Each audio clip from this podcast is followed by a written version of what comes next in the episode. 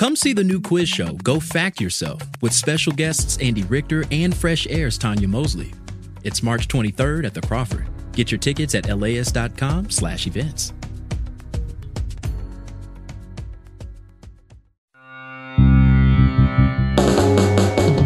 The Mohn Broadcast Center, this is Take Two. Me, Martinez. President-elect Biden is planning to unveil an immigration plan tomorrow, pathway to citizenship, reunifying families, but we'll hear how much can actually get done. Plus, how clear is the difference between a protest, riot, or insurrection? Civics teachers are having these conversations with students, making them teachable moments. It's all ahead on Take Two. Stay with us.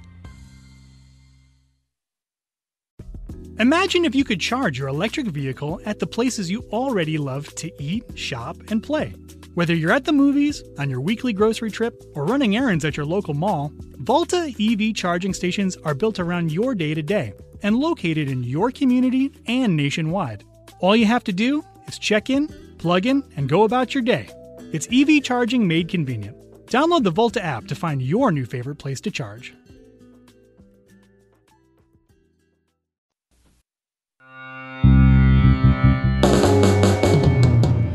From 89.3 KPCC and kpcc.org, this is Take Two. May Martinez, thanks for being with us today. Coming up.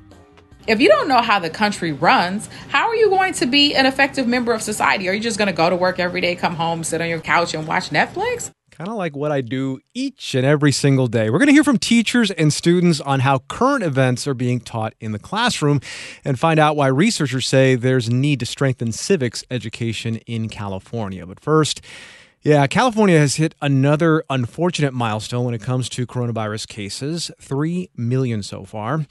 And in Los Angeles County, it's been reported that one in three people, one in three, have been infected with the virus at some point since the pandemic began. The spread is still alarming, but with thousands of vaccinations underway, the question now is whether the worst is behind us. Here to talk about all of this and answer all of our coronavirus questions, we have with us again Professor Paula Cannon, a virologist at the USC Keck School of Medicine. Professor, uh, welcome back. I was just at Keck uh, last week. I, I dropped someone off. At, uh, uh-huh. Yeah, right there. They couldn't say. Yeah, I could not say hi. It's very hard to get in unless you have an appointment. But uh, okay, so we have a lot to get to today. Uh, a report sure. from the San Jose Mercury News this weekend suggests the winter surge might be leveling out. Now, for LA County specifically, can you give us your sense of the state of things right now for us here? Yeah, I think I would characterize it as we're holding our breath. You know, we've been going straight up in terms of numbers now for several weeks, but just for the last few days, we seem to be leveling off and coming down from our peak. So, you know, it's still really serious. Um, you know, averaging 13,000 new cases a day, over 200 deaths a day.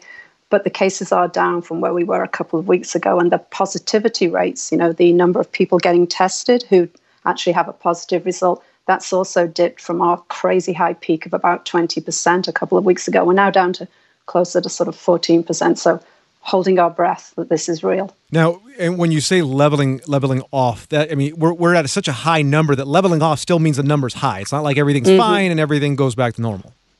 Yeah, yeah, that's true. Actually, there you go. Statistics. Yes, it's so. I'm I'm I'm a glass half full person, so I'm excited we're leveling off. But yeah, we are at a unacceptably high peak right now. I'm glad you still are, Professor, because a lot of us aren't anymore. Now, the uh, LA Times reported today that uh, California hit 3 million cases. Johns Hopkins uh, reported that as well. And we received a lot of questions about it because uh, it sounds alarming. But could you put that into context for us since we do live in a, in a very large state here in California? Yeah, we do. We're the biggest state, so three million is is high, but there's nearly 40 million of us in California. So this basically means that probably about one in 10 um, that we know about in the state have had coronavirus. And, and again, for context, this is a cumulative number. So it's the number over basically the last 10 months. That's why we got there. So very big number, but that's the kind of context, a very big state, and 10 months to build up to that. Yeah, so it is over a long period of time. It's not necessarily a snap. It's a snapshot of a long period of time. Is I guess yeah. is the best way to put it. Mm-hmm. Now, all right, to the news uh, this weekend about the new variant. Uh, on Saturday, LA County Public Health uh, confirmed that uh, the UK variant that you and I talked about has been identified here, and now there are reports of yet another different strain. Uh, what can you tell us about the new variant and how different that one is? Yeah, so California now has its very own variant. Um, it's been called Cal 20C. And this one also looks to be pretty widespread in California and Southern California. Cedars-Sinai um, have been doing some analysis, and they estimate that about of the third of about a third of the infections they saw before Christmas were down to this strain. So I think we're going to start seeing more of these variants um, that are becoming widespread because now we are actually looking for them. You know, we're doing the level of we call it sequencing of these viruses mm. that we need to do to have that information. And and what does sequencing do for this? Okay, so instead of like just detecting the virus using the, the PCR assay, which is you know the nasal swab that people are probably familiar with mm-hmm. by now, which just looks for a tiny piece of the virus, this looks at the whole of the genetic material of the virus. It really gets a very detailed set of information about the virus, and in that way, we can start to see even tiny little differences that might change between the virus in one person or another, and we can start to see if any of those particular variants are becoming more dominant, which might suggest that they are more infectious, for example. So, does it, uh, in a sense, give you a tale of the tape between one strain and another? Yeah, indeed, indeed. Um, you know, we can use it to sort of um, really make suggestions about, you know, where outbreaks may have come from. Um, but again, the thing that we're sort of looking at and concerned about right now is whether any of these new variants that might, you know, come up, whether they're coming up because they're more infectious which is going to be bad news in terms of our ability to try and stop this virus. Or even more worrying, although still extremely hypothetical, is whether um, this reflects the virus mutating to maybe start to uh, evolve to counteract our immune system, you know, um, including from vaccinations. Anything we need to be concerned about? I know it's early, but anything we should be worried about yet? Not not yet. I mean, I, I gave you a worst case scenario, and it's it's very hypothetical. But you know, what is good is we are now aware of this problem, and all this analysis has been done. This sequencing, you know, we're doing a lot more of it. So if any variants do start to come up, we'll at least know about it, and we won't be caught off guard. Do we know yet, uh, Professor, what this means uh, in terms of vaccine? Because I think the main questions people always have when we hear news of a variant is the vaccine. Is it still effective? Is it still worth taking? Sure. So I think the good news is that, um, you know, when you get a vaccine, you mount what we call an immune response, and it's multifaceted. You know, your immune system has backup plans in place so that even if a virus changes a little bit and, for example, becomes resistant to one type of antibody that you might make, that's okay because your immune system has made lots of different types of antibodies that all stick to different parts of the virus. So I think it's really unlikely that a virus would evolve that you know there wasn't some component of our immune system that was able to squash it. With all these mutations happening how important is it that we get as many people vaccinated as possible? Yeah that's actually a really good point.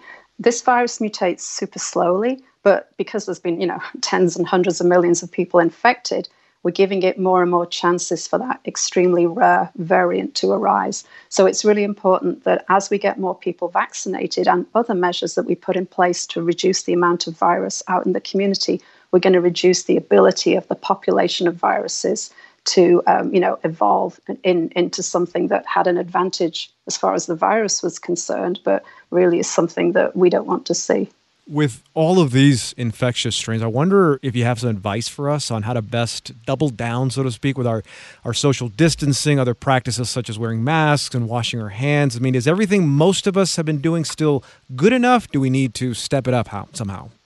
Okay, I'm going to be your mother here. We need to step it up. Okay. You know, everybody knows what to do, but we now need to do it more perfectly for the next few weeks. So get a better mask. You know, if your mask is always falling down over your nose, get a good, stiff, semi disposable, rigid one with a nose clip that keeps it over your nose. And importantly, I think to remember that you know you, you don't get a gold star just for wearing a mask. A mask is not an excuse to stand closer to people or to hang out with more people. The most important thing you can do is reduce the number of people you interact with and stand further apart. And these are still the main things to do. So hopefully everybody knows this by now, and hopefully everybody can really double down. We've we've got vaccines coming, the the you know light at the end of the tunnel, but we really need to double down at this moment. I would hope so too, Professor. Just I think you know the fatigue's part of it. Uh, sometimes people don't want to do these things. That's another part of it. I just saw someone walking out of a supermarket, had a mask on, right? Great, right? Walked out of the supermarket, took the mask off, and then rubbed their eyes. They had, I, to my view, they hadn't yeah. done anything to clean their hands yet. Um, So yeah, it- Yeah. it- it's it's this discipline that I think is almost supernatural that we need to have at this moment, whether we want to or are able to or not. I, I said, I'm going to be your mother and I'm just going to tell everybody what we're doing is not good enough. I have friends who post on social media, hashtag no masks, you know, showing themselves, you know, on a beach Oof. drinking. And I'm like, where's the unfriend button when you need it? You know, so I don't know what's wrong with people. I really don't. But I'm just telling everybody who's reasonable out there listening to the show, step it up. It's only going to be a few more weeks or months. Let's just step it up. Talking to uh, Professor Paula Cannon, a virologist uh, with the Keck USC uh, USC Keck School of Medicine. Now about the rollout of the vaccinations. Uh, if letters from listeners uh, are any indication, uh, Professor, there is a lot of confusion. We're trying to get specific answers from the county, but from where you sit, how is LA and California uh, doing when it comes to these vaccinations? Okay, so a slow start, but that's understandable. And I think, you know, the start was always going to be slow. We're doing the healthcare workers first, and there's two and a half million of those in California, so it's not a trivial group of people. So far, we've done about, I think it's 108 eight- 865,000 people. We've still got ways to go. And we just heard today that now vaccine um, appointments are opening up for people over 65. So I think, you know, we're going to get the logistics in place, slow start, but we're California. You know, once we get going, especially if people can drive there in the cars, you know, I think it's going to become much more efficient and we'll really speed up. On that uh, 65 and older uh, being able to get vaccinated soon, LA County was very clear about not having enough vaccine to do that. Do you have any insight as to how now that's achievable? Yeah, so I mean, yeah, I mean, I think the good news is you can sign up for an appointment, and hopefully, the number of appointments they have are tailored to the number of vaccine they know they have. I think even if um, you know somebody signs up today and they don't get an appointment until February, gosh, even just knowing you've got that appointment, isn't that a great thing to sort of have on your calendar? And again, I think I'm I'm, I'm big on giving people hope and reasons to do things. So I, I like the idea of people being able to sign up, even if it's February or even as as late as March before they get the vaccine. It's coming. And Professor, that is something I think that's been missing eh, throughout all of this is that goal, that achievable, reachable goal. I always tell people when they Yeah. want to, uh, you know, have results in the gym, you got to give yourself a goal to to strive for, to, to kind of get toward, and then you'll find yourself becoming more disciplined. You imagine if someone has an appointment and it's February, and all they have to do, as we've been talking about, is be disciplined until February, still stay disciplined after February, but at least you have that right there waiting for you if you do all the right things. I think so. So everybody's, you know, the websites are going to crash. Everybody's going to go online today. But you know what? Sign up your neighbors, sign up your parents. If you're tech savvy, if you score Coachella tickets every year, help people who, you know, maybe don't have internet access. And and, and that's actually, I'm kind of joking, but it's a serious concern, you know, because the people, many of the people who need this vaccine the most and the first are not going to be the people who are going to be, you know, able to do that. So think about who you can help in your community and family. use your ticket scoring superpowers in a good in a good way this time. uh, now, when it comes to uh, the rollout, uh, yeah, we mentioned obvious snags uh, are expected. Wondering going forward, what is your main concern and what is your biggest reason for optimism? Well, again, I think my main concern is what I just said is about the people who need it, um, who may not be tech savvy, you know, getting the help to do it. And, and of course, people having hesitancy about the vaccine. But my optimism is, boy, people want this vaccine. You know, again, I, in a way, I want the website to crash because I want people to really want this vaccine. People understand this is our way out, but we need high levels of uptake to develop herd immunity in our community. So, you know, I'm, I'm kind of excited by what I think is going to be a huge optis- optimism for these vaccines. Uh, over the weekend, uh, we heard state officials recommend that a particular batch uh, no longer will be given out because of some reports of allergic reactions. What happened and what happens typically with these allergic reactions?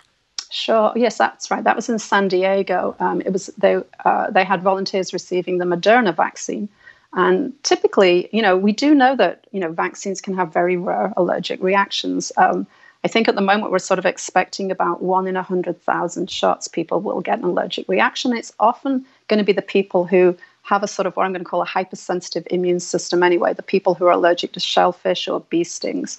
Um, but in San Diego, they had 10 people in less than 24 hours. So it could, of course, just be completely chance and bad luck. But in an overabundance of caution, that batch was sort of recalled why it's been investigated. And, and but these people that, that have the allergic reaction, they're not just sent home right. I mean, they're they're there for a little bit to make sure that uh, if they get an allergic reaction, that someone is there to, to help them.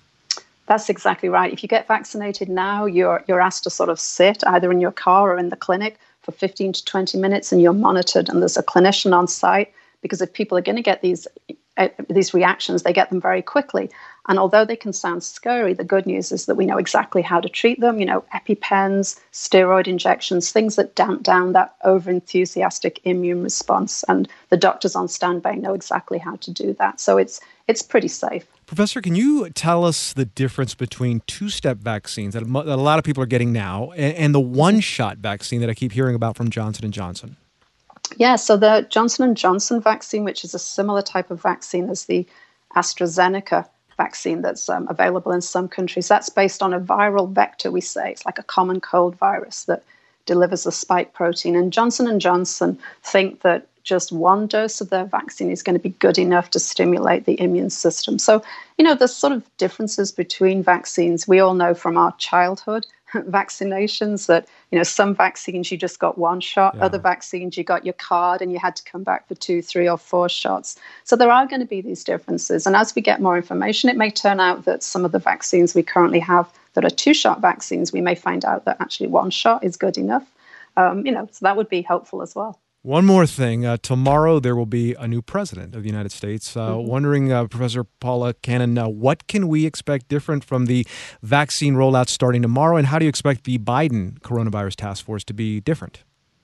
Oh boy, yes. I mean, we're just going to get more input and guidance from the federal government to help the states. And this is essential because, of course, vaccines are delivered at the local level, but for planning purposes and money to help with the huge operations involved, the states need to know and be able to trust what and when the vaccines are coming and what and when the federal government is doing. So I'm optimistic that with this new commitment from the Biden administration, you know, the US is going to start to look like the technologically advanced country we are, and hopefully we're going to move up the world vaccine table. Fingers crossed. That's uh, Professor mm-hmm. Paula Cannon, virologist with the USC Keck School of Medicine. Professor, thank you very much. You're welcome, mate. Take care.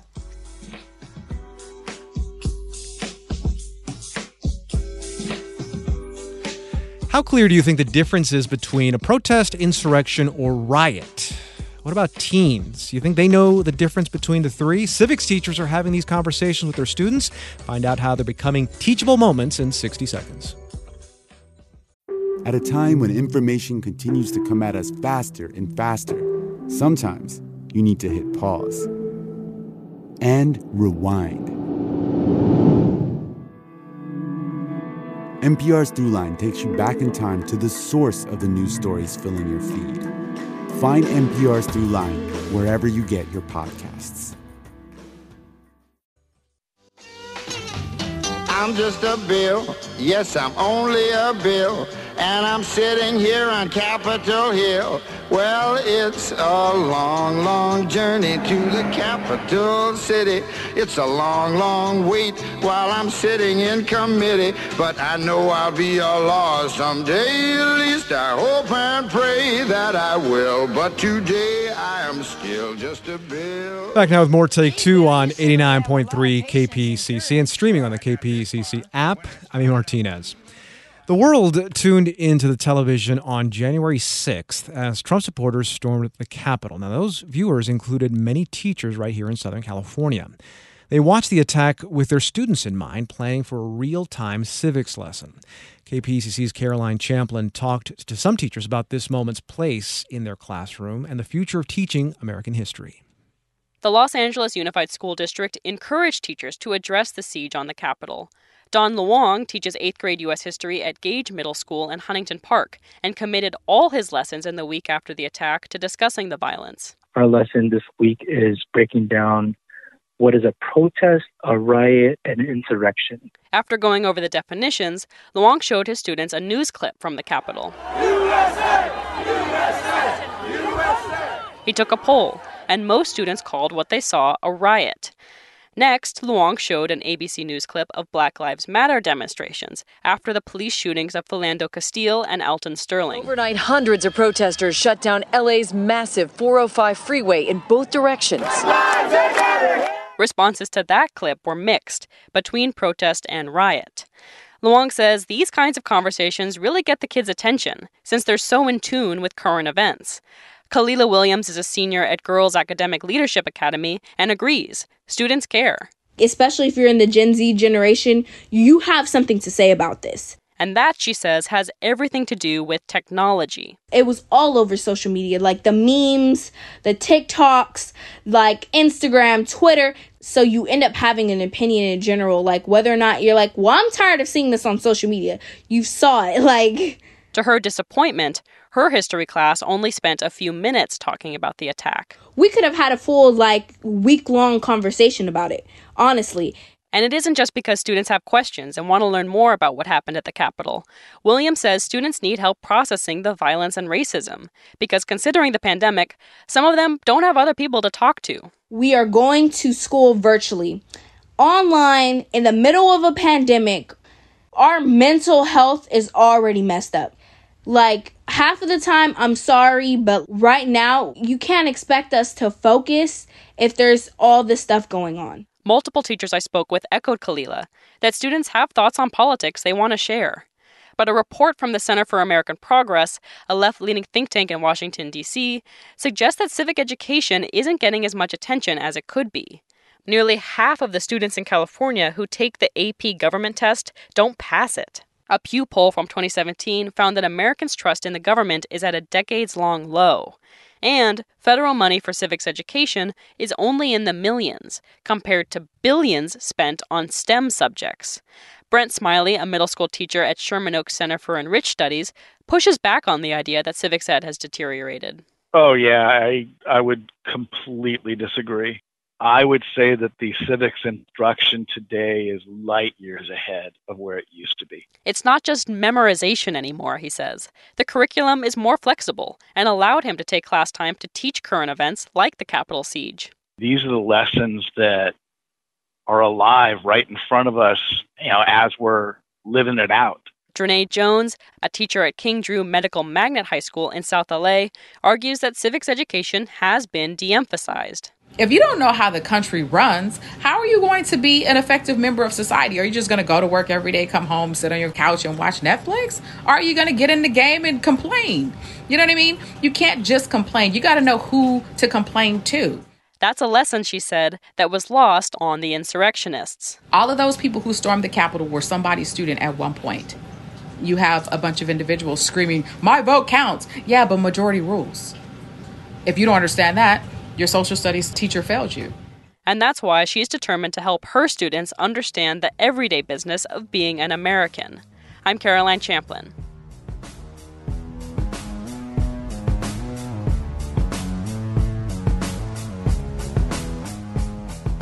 Now, staying on the topic of civics education, a study by UCLA and UC Riverside researchers found that civics education falls short in California school districts. The uh, study is called Reclaiming the Democratic Purpose of California's Public Schools. And UCLA education professor John Rogers is an author of the study. Professor, uh, we just heard from students and teachers discussing civics and uh, civics education, and that comes as uh, we're one day away from President elect Biden's inauguration and not long after the pro Trump insurrectionists stormed the Capitol. Before we get into your study, Professor, what are your thoughts on, on what they had to say? I, I, thought that the story included wonderful examples of high quality civic education. Mr. Luong from Gage Middle School provided a, a way to think about um, how to take civic action in powerful ways. And he allowed young people to make sense of these differences between nonviolent protest, violent insurrection, et cetera. I thought Miss Jones offered some helpful understandings of, of what it means to communicate dissent and how young people should understand where to communicate dissent. And then Kalila Williams, a student from Girls Academy, had some really insightful comments about needing space to talk and make sense of the collective challenges we all face that's part of what young people need. That's part of the purpose of public schools and democracy. So I thought each of these examples was really powerful and spoke to the ways that civic education can make a difference in young people's lives. And making that space is uh, very important, isn't it, uh, Professor? Because it's not just as as we heard in the piece, not about memorizing what happened and, and then applying it on, a, on an exam or a, or a quiz the next day. It's about processing emotionally what happened in a lot of cases. I- exactly. We we all are part of a collective um, process in a democracy, and that entails us trying to understand with others, sometimes with others with whom we disagree, the events that are unfolding. And we, we need to be able to make sense of them, and we need to be able to see how we can transform conditions that are making our lives painful or difficult or otherwise problematic. There were a lot of events in 2020 and a lot so far in 2021. The pandemic that continues today, a wave of protests against racism and police brutality, a national election, what we saw at the Capitol. I know it's a lot, but how should educators maybe best think about teaching these current events in a way that engages the entire classroom? Uh, it's always important for educators to create space for young people to share what they're experiencing it's important for educators to establish a set of rules that young people understand how to talk with one another in respectful ways that are acknowledging each other's experiences and that are opening up opportunities for differences to emerge um, in ways that, that allow young people to, to engage with one another and, and be thoughtful and to deepen their understandings of the issues. And one more thing before we get to your study. Uh, when it comes to civics cl- classes today, I always feel that there is another person in the room, whether that person is there or not, it's the parents. And, and what their political beliefs are and their uh, understanding of civics is how much are parents involved in this process with uh, civics teachers? Well, A, this has always been an important question, but it's particularly important in the context of remote learning, where sometimes parents literally are in the room with the students right, because yeah. they're they're in that that very room. Um, I, I think public schools are inherently about bringing together diverse groups of people who oftentimes are going to look at issues in very different ways, whether it's the parent and the student or different parents, different students. Teachers have the, the challenging task of creating a space where people can can engage with one another in ways that, again that are respectful that are thoughtful that are examining facts and inviting young people to to to determine how they understand the world together. All right, now to the study. You looked into uh, how California schools are faring when it comes to civics education. How was that assessed in school districts, and what did your analysis uh, reveal? Sure. We looked across all of the school districts in California, and we wanted to see the extent to which school districts lifted up civics or democratic education as a goal. One of the things that we did was to look at the websites of each school district in the state to see whether or not in their websites they talked about democratic development as part of the goals that their district had. And we were disappointed to see that only about 1 million of the 6 million students in California public schools attend districts where their districts talk about democracy and democratic development as a core goal of what their district is trying to do. We also examined the local control accountability plans. These are plans that each district in the state establishes that lay out what they're trying to achieve and how they're going to invest in programs to achieve those goals. And we look to see whether in those local control accountability plans, districts used words like democracy or civics or citizenship and again, we were disappointed. Hmm. Only about 13% of districts in the state even used any of those words, let alone use them in ways that spoke to powerful engagement. Thirteen percent. Wow, that's yeah, that, that exactly. is a small number. Yeah. Yeah.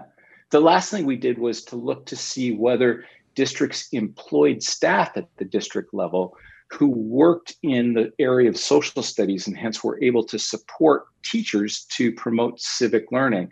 And we saw very few districts were doing that, and far fewer were doing that than in areas like science or math or English, all of which are important, but we also want to be able to support social studies and civic education. What did your research find for LAUSD?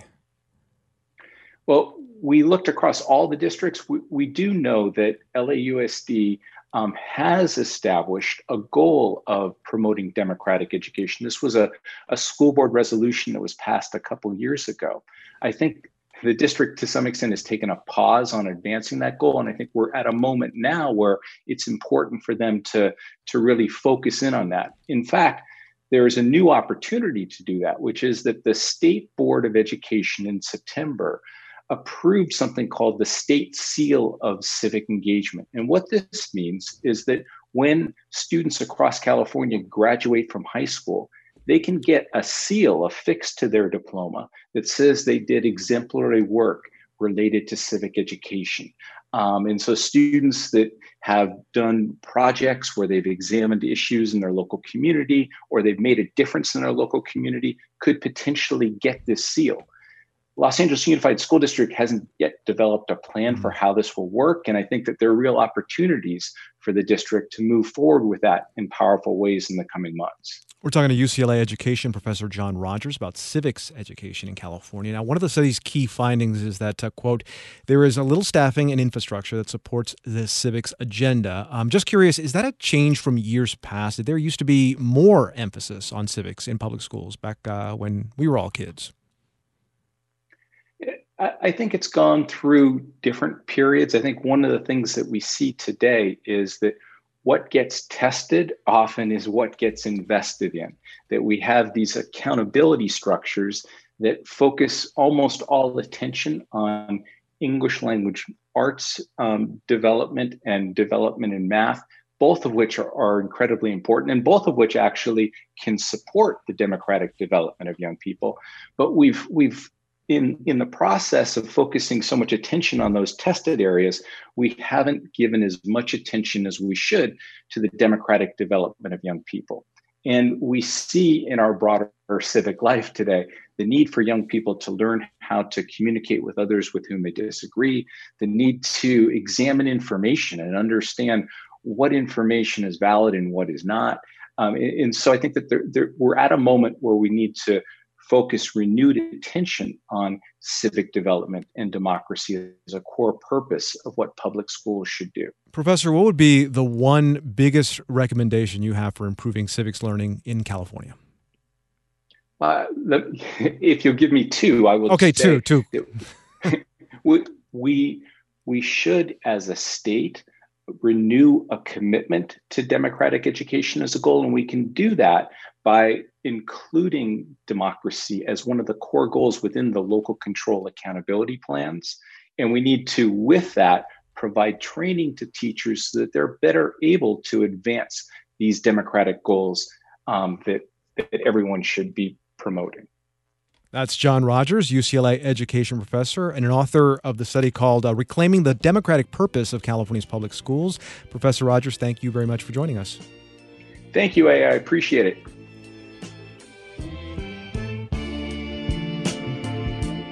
More Take Two coming right up. Stay with us.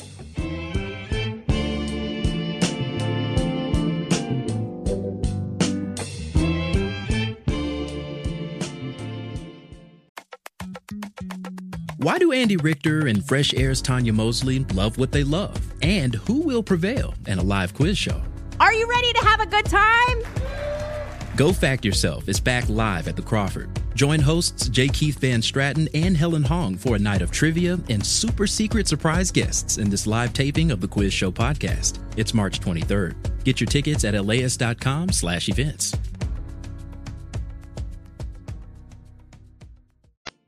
Immigrants, we get the job done. Look how far I come. Look how far I come. Look how far I come. Get the job done. Look how far I come. Look how far I come. Look how far I come. Immigrants, we get the job done. Back now with more Take Two on 89.3 KPCC and wherever you get your podcasts. I'm A. Martinez. With Joe Biden set to be sworn in as president tomorrow, we're going to turn now to one issue that's a priority for him and one that is particularly resonant with us here in Southern California, and that's immigration. As a candidate, Biden often talked about how he'd set himself apart from President Trump when it comes to paths for citizenship, deportation, and also the border wall. Well, today, some details have come out about planned legislation by the Biden team that would set up a multi year path to citizenship for immigrants living in the United States right now. Joining us to discuss all of this and what immigration policy changes Biden hopes to make is Jean Reisz, professor at the USC Gould School of Law and co director of the USC Immigration Clinic. Uh, Jean, welcome back. Hi, thank you. Now, let's start with uh, what we know about President elect Biden's immigration citizenship plan. What are the nuts and bolts of the plan, and can you walk us through how it would work? Well, this plan, um, we don't, you know, have don't have the, all the details and have haven't seen a draft yet. But it seems to grant a pathway to citizenship for people who are here without legal status um, and who are here without legal status as of January 1st, 2021. So that would be the cutoff date, um, and. Uh, it would allow people to presumably get some temporary status, which usually means uh, work permit um, for a certain number of years, and then be able to apply to adjust that status to permanent residence. And then after three years, to be eligible to apply for citizenship. Um, and so the, you know, we don't have the details. Presumably, mm-hmm. there would be requirements for certain, you know, criminal, uh, good moral character, um, have to show that they don't have a, a serious or violent criminal history. Um, I'm not sure if there will be a, a, presence requirement, so have been present in the U.S. for a certain amount of time. Um, those are all kind of details that we don't have yet, but that's the, the general gist of this proposed legislation is to be able to allow people who don't have another way to legalize their status um, be able to legalize their status. So to be clear, yeah, people, it's still a process. People have to apply, prove things, uh, so it won't be one of these things where it's just wide open. Right, and it has to, you know, pass through. Right, right. Yeah. yeah. Now, are there any precedents uh, for a plan like this? There are. I mean, there has been historically similar red, uh, legislation. Um, Reagan in 1986 um, passed the Immigration Reform Control Act, otherwise known as IRCA, and that gave similar um, legalization pathway to citizenship for about 3 million people who were otherwise undocumented. Another program, NACARA. Uh, in 1997, about 1 million. One thing that's different with this program is that President Biden, according to what we've read so far, is not asking for uh, is not offering an ex- uh, beefing up enforcement at the border as an exchange. So historically, for example, the, the Reagan program in IRCA, NACARA, um, the, there was a trade-off built into it that there would be um, more enforcement at the border um, or more, uh, you know, more money going into enforcement as as part of the, the law. And this is, does not appear to be the case with Biden's proposal. When you said earlier it has to pass for us, I'm wondering if you think it will pass. Or what kind of bipartisan collaboration would have to happen for it to pass? Yeah, I mean, I think that this uh, will maybe get whittled down um, to be a compromise, but really, I think it's promising that this is hopefully going to be introduced tomorrow, um, so that really in the first uh, beginning of the administration, this is this is a priority. I think that's what happened with the, the Obama proposed legislation, is it just wasn't introduced soon enough, and um, so you know historically immigration reform takes a really long time and is very contentious, but it has been done. And I think now more than ever we have this awareness about these huge amounts of people who are here, including DACA recipients. I mean, another thing kind of hanging out there on the horizon is the uh, Texas versus United States case yeah. that's being decided in the district court by Judge Hanen. And the issue there is is DACA even a legal program? And I think if if uh, if DACA is determined in this litigation to be uh, um, illegal, that's even more um, need for this comprehensive immigration reform that would also include people who currently have DACA and under Biden's proposal, people who currently have DACA can immediately apply for permanent residence. So they wouldn't have to get this temporary status. They would be eligible to immediately apply for permanent residence. So, considering then, the, the, yeah. the, composition of the Supreme Court, how likely is it that DACA would be considered something that's legal? Um, I think it'd be a close call. I think the Supreme Court purposely did not rule on whether or not it was legal uh, when it ruled that the Trump administration had unlawfully ended it. Um, I think that that was on purpose, and I think that it would be harder for the Supreme Court to find that it, it you know, based on the arguments that, that perhaps this is not, uh, you know, this should have been subject to, um, to, to notice and comment, which Yeah. is the, Yeah. the Texas argument. Now, as you know, Professor, California is uh, home to more immigrants than any other state. Uh, what would a policy like this mean for us living in Southern California?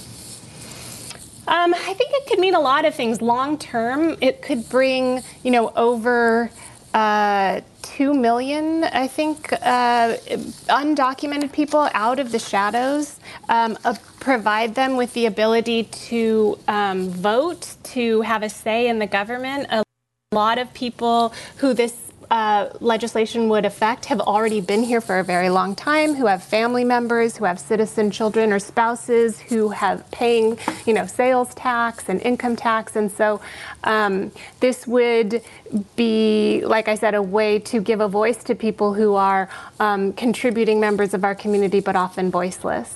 Um, and it would impact, I think, uh, family members who are U.S. citizens who are in mixed status families, which is, you know, a, a majority of the people in California, and provide that stability of knowing your father or your mother or your spouse or your sibling um, can't be taken away from you and separated um, by the government. Now, one of President Trump's most divisive policies was his travel ban, mostly on uh, majority Muslim countries. And President elect Biden has pledged to put a stop to it once he gets into office. Uh, Professor, what would the immediate effect of its repeal look like? I don't know how strong the effect would be given um, the COVID restrictions that are in place um, for people traveling outside of the country. I think some of the countries on the travel ban list, uh, historically, it's very hard to get visas from those countries. Uh, so that may not, we might not see a big impact in that way. Um, but I definitely think, again, this gives family members who aren't able to see their relatives, um, the, that possibility is now in place for their them to be able to see their relatives again. Um, but I think, again, with COVID, uh, I, I don't think that we're going to see an immediate impact. Um, but I think it'll be significant that it is it is uh, repealed. Is it not in place possible? Is it possible that the spirit of the travel ban could be revoked, but the physical ban remains in place because of COVID? Yeah, I think so. I mean, I think the ban, the the travel ban can be lifted, but there's still a application process. There's still an adjudicating officer who's going to be looking at these applications, and the CDC guidelines have been invoked by the United States Citizenship and Immigration Services to deny entry of people based on COVID. Yeah. Now, President-elect Biden has said that he'll stop uh, all deportations within the first 100 days that he's in office. And we've seen reporting that prominent immigrant rights groups are pushing him to stick to that policy. How would this work on a practical level? It's not really clear to me how it would work on a practical level. I think suspending deportations for 100 days could provide the opportunity for certain people who are slated to be deported, um, who may not have a way to stay in the country or legalize their status, but who have really sympathetic um, factors such as family in the U.S., no criminal history. Um, it could give the Biden administration an opportunity to provide prosecutorial discretion. So say, you know, we're not we're not going to deport you. We'll allow you to stay here. So we may not be able to give you legal status, but we won't act to, to remove you, and we'll let you stay. Um, so uh, under the Trump administration, really everybody has been an enforcement priority, um, and so if if these deportations are not conducted in the first 100 days, perhaps then the Biden administration can go in and look at all these and say, all right, this person we're going to exercise our discretion and say we're not going to enforce that removal order, we're not going to execute the removal order. I don't know how it would um, pan out for people who are detained. Um, if you are, you know, the, the authority to detain somebody in immigration, uh, in immigration detention is um, to execute a removal order. And so if their government is saying we're not going to execute a removal order, I don't know if that would allow people who are detained who would Okay. otherwise maybe qualify for release. Hey, Professor, can, Yeah. can we? I have more questions to ask you. Can you hang out a little bit longer? sure, sure. All right, uh, that's uh, Professor Jean Reisz of USC Gould School of Law. She'll be right back. Uh, more immigration questions when Take Two continues. Stay with us.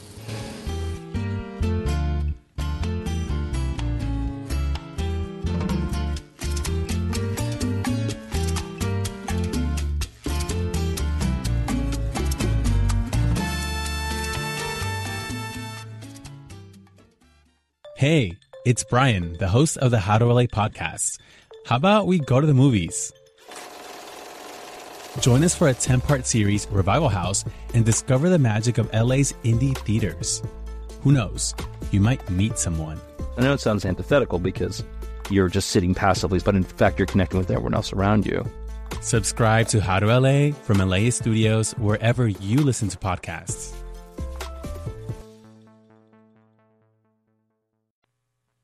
Back now with more Take Two on 89.3 KPCC. I'm A. Martinez. We were talking about what uh, immigration could look like under the Biden administration. We were speaking with Jean Reisz, professor at the USC Gould School of Law and co director of the USC Immigration Clinic. Uh, we, we ended the, the first part of our conversation talking about uh, deportations. Um, when it comes to the asylum process, Professor, what changes do you expect to see the Biden administration make? Um, I'm hopeful that the Biden administration will make some changes to a lot of the new rules and regulations that were put in place under the Trump administration that really erode um, protections for asylum seekers. Uh, these changes, these rules, will take longer to undo because they're subject to certain APA and notice and comment um, reviews. So it's not like the travel ban that can be undone with the pen on the first day. Um, but there are for example, um, a lot of rules that were put in place that make it extremely hard for people um, coming from Central America, pe- uh, fleeing gender based violence, domestic violence, to um, be able to seek asylum. So um, I am hopeful that the due process kind of erosions that occurred under the Trump administration will be undone and restored under the Biden administration. I'm also hopeful for more of a discretionary approach to um, immigration court proceedings and asylum cases. Um, we had uh, kind of a blanket policy under the Trump administration of uh, not exercising discretion, um, not agreeing, um, you know, filing appeals on a lot of cases that I think were not necessary. So if somebody has a, a, a merit uh, merit case for asylum, and the government can then just agree to that and, and not have to fight it um, at every step of the way, which is what we saw in this administration. When um, and I, oh, sorry. Go ahead, go ahead, go ahead. Uh, I also, you know, the Remain in Mexico program is a controversial program that Biden has said he would end, and now I think we're seeing that that is going to take longer to be um, undone. Um, but that is a really harmful program that uh, needs to end so that people can um, seek asylum in the U.S. and not be, you know, waiting in Mexico in, in pretty dangerous conditions. And that's what, yeah, that's exactly what I was going to ask you about. Wondering though, would that somehow would would COVID affect that in some way? Uh, yes, I mean, there, you know, people are still being turned away at the border because of COVID, um, citing that as a reason for not allowing people to enter into the U.S. Again, relying on CDC guidelines. Um, so I think that that is part of the reason. I think politically and strategically, Biden is not going to undo the Remain in Mexico program on day one because he is fearful that that will lead to a surge of people at the border. Um, and I also think with COVID um, and that being used as a reason to turn people away, that is not going to be, that's not going to go away. That Biden has expressed that, that he's not going to change um, policy regarding COVID. What about family separations? That policy uh, really became a symbol of President Trump's crackdown on immigration. Has President elect Biden mentioned how he would address this? Um, I've heard President Biden say things like he's going to focus on reuniting families. Um, separation at the border is still happening, uh, not in the way it was happening um, in the Trump administration under the zero tolerance policy, but children and uh, women have been detained together and separated from men. So families would be separated that way, where men would go to a different detention facility. Um, I think under the Biden administration, um, the families, uh, if they, you know, have uh, sponsors or people in the U.S. where they can go, um, can be released under humanitarian parole into the U.S. and so not be detained in these kind of family detention centers for women and children or separated from fathers or partners.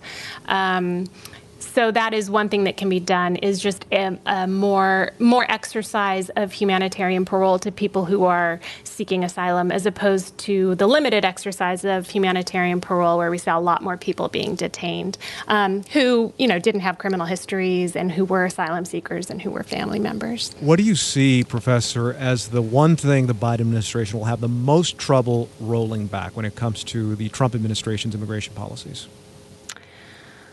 um, well, I think that there is a lot of. Uh, attorney general case law that came out under the Trump administration that um, is harmful and that is being challenged through the judicial processes, and that um, I think should be reversed, but it's going to be hard to change um, case precedent.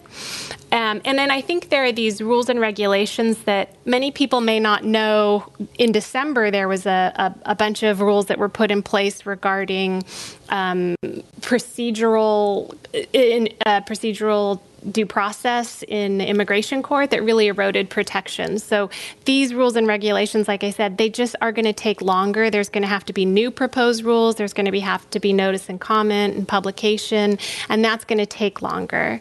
Um, so I guess setting aside the fact that the legislation itself is going to take a long time and probably be contentious, there are these rules and regulations that like the Department of Justice adopted or DHS that has adopted that is not going to be able to be quickly unwound and may not be a priority, but on the ground in court, it really does affect somebody's ability to um, to seek asylum or other kinds of relief of removal. That's Jean Reisz, professor at the USC Gould School of Law and co-director of the USC Immigration Clinic. Professor, thank you very much. Thank you.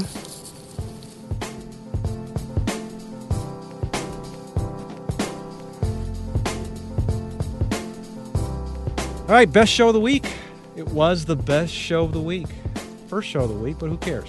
Who's counting? Uh, just go wherever you get your podcast. There you can hear it. There we will be waiting to be heard by you. We're also on Twitter at Take Two. That's at Take Two. I'm there as well at A Martinez LA. That's at A Martinez LA. And that's good for Twitter and Instagram for your social media convenience. Thanks for listening. Thanks for trusting us with your time. Take Two is back tomorrow at 2. Talk to you then.